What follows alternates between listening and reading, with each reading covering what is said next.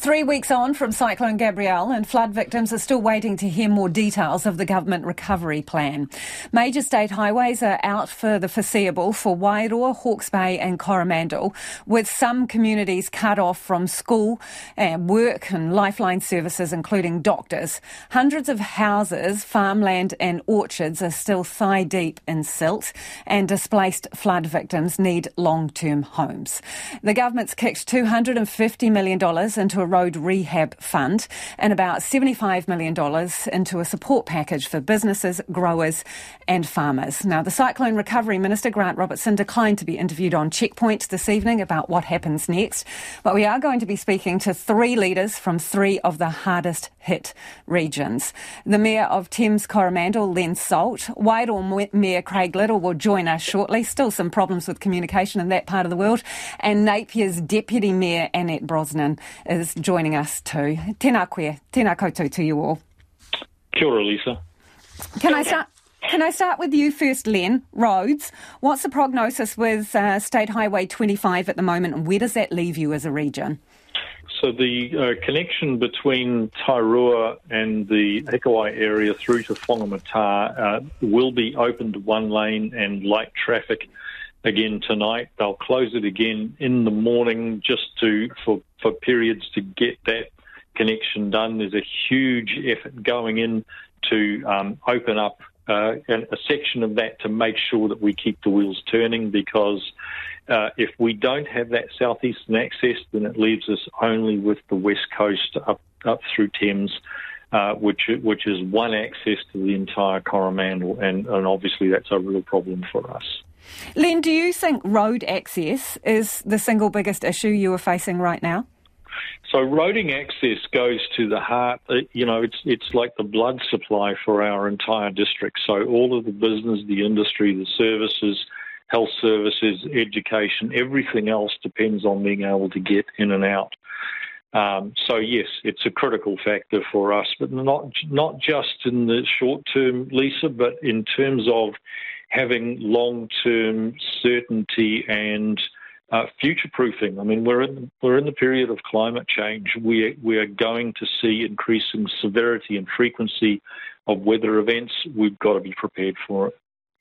Let's bring in Wairoa Mayor Craig Little because you've got a meeting coming up, I know, Craig. So, accessibility is an issue for you, south to Napier, State Highway 2, State Highway 35 inland. Have you got a timeline? Are things happening fast enough for your community? Uh, look, within the community, they're probably happening okay, but we're hearing two or three months for our road to open towards from Wairoa to Napier State Highway 2. That could be two or three months. a bit like when you're on an airplane, they give you an hour, but you know it's going to be a day. So um, I think it, it, could be up to six months. So no, it's not moving fast enough for us at all. Who are you talking to about that? Uh, talking to uh, NZTA constantly, our regional manager or director. But the problem with Wairoa is we've got the road to the north via Gisborne is really shaky as well.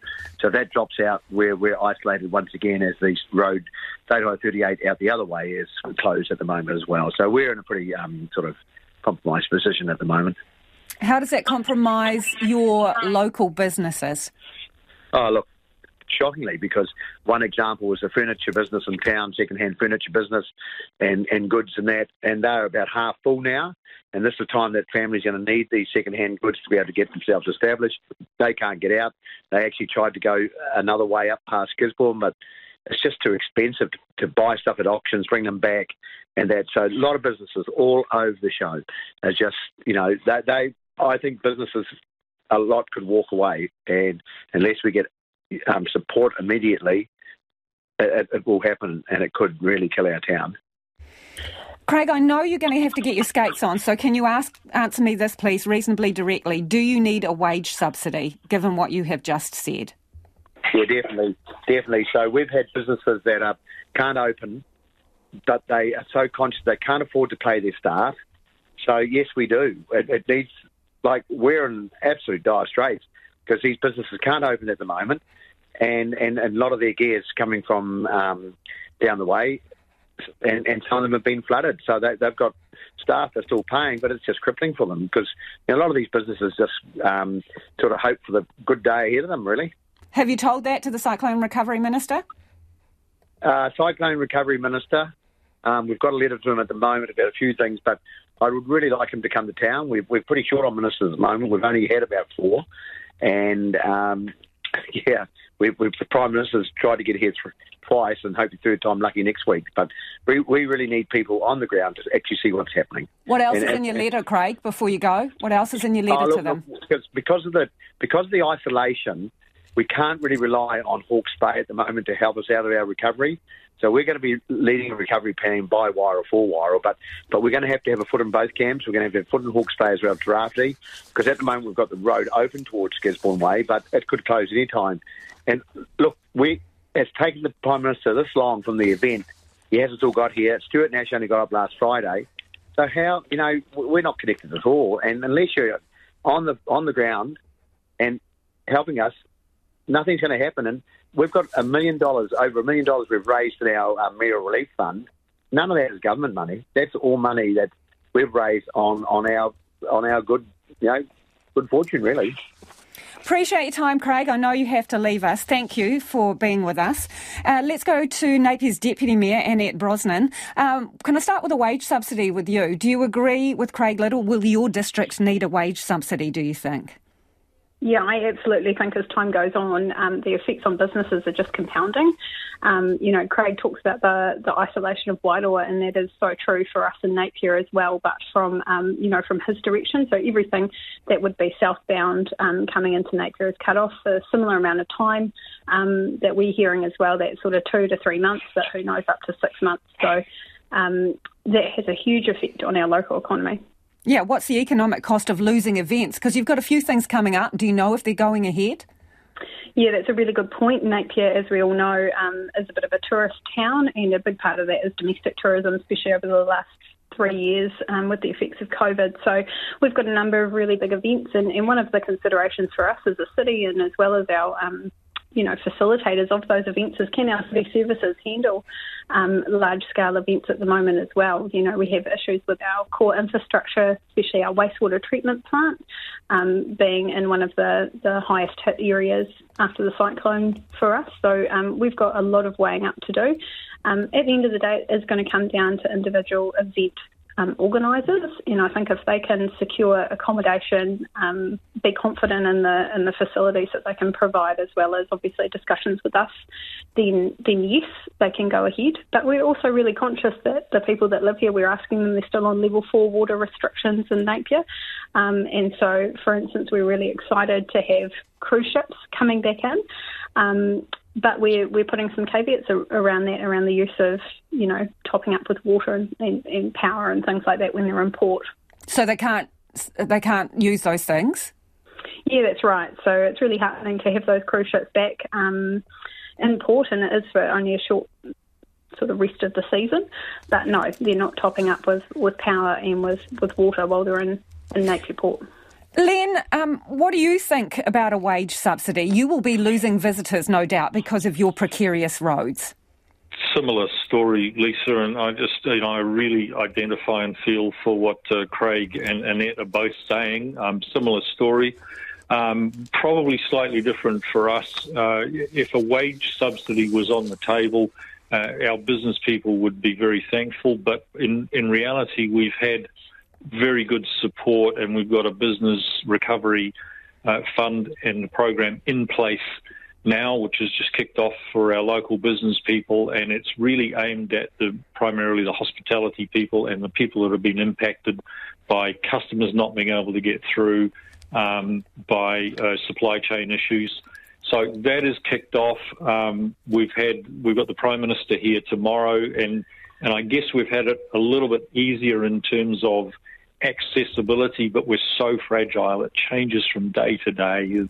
That one more weather event and we could be shut down. So we're very aware of that fragility of our roading network at the moment. But um, after you say hello and thanks for coming, Len, what's the next thing out of your mouth to the Prime Minister? So we've got a number of uh, of um, key topics. And The top of the list is is roading, um, but it's not just and you and I have talked about this before, Lisa, is not just about patch up, fix it, move on. If we don't have long term roading resilience and future proofing in there, then the business people would look at it and say, you know what? Um, uh, we need certainty. We need to know what the future holds for us. Otherwise, uh, we might just reconsider our options. And, and, so that's part of the discussion. What do you um, mean about reconsider your options? So when we've got business people saying, look, um, visitors will always come to the Coromandel because if the roads are down or the weather's bad, they'll come next weekend. But a business can't operate like that. They've got a short season through the summer. They need to know that if they've got bookings and the bookings are coming from Australia or overseas and they get here, they're going to be able to get to the lodge or, you know, the fishing charter or to the resort. They need to know that they can get there. And if the roads, uh, if we've got that uncertainty in the roading network, then they're going to get cancellations and their business then becomes unsustainable.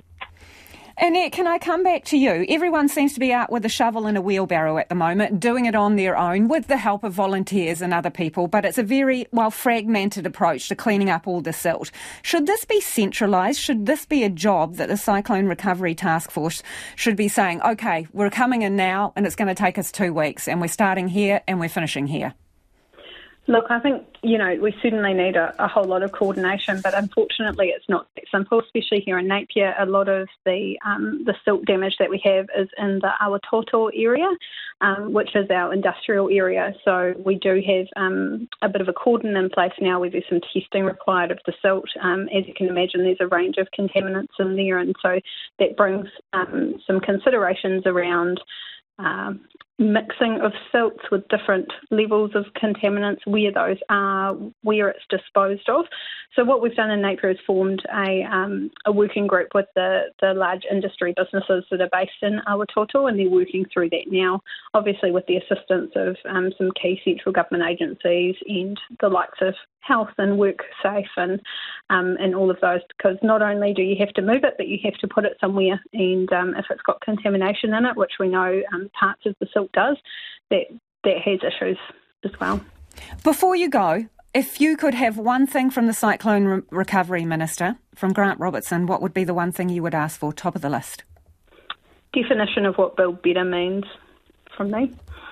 Mm-hmm. So um, they're talking about building back better, which I think is a really great aspirational um, goal. But what needs to be worked through is what does that mean? You know, in Napier, we've got it. We, we were left isolated for a number of days um, without any of our lifelines. So cell, power, um, all roading networks in and out a city of 67,000 people. And so building better for us is about better resilience, for, for next time, and we can't be naive enough to think that there, there won't or we shouldn't plan for a next time. We absolutely should, and this should be the opportunity that we do that. Um, so building building better is defining that for us. Len, I thought I heard a resounding mm, yes in the positive there about that. Would you Absolutely. like to comment? Yeah, a clear and uh, commitment for investment in in future uh, infrastructure and future proofing of roading networks. Really but I agree with Annette, absolutely. Really appreciate your time. Thank you for joining us. That was Len Salt, the Mayor of the Thames Coromandel District, also Napier's Deputy Mayor Annette Brosnan there. And earlier we were speaking to the Wairoa Mayor Craig Little. Three areas, three weeks on from the cyclone.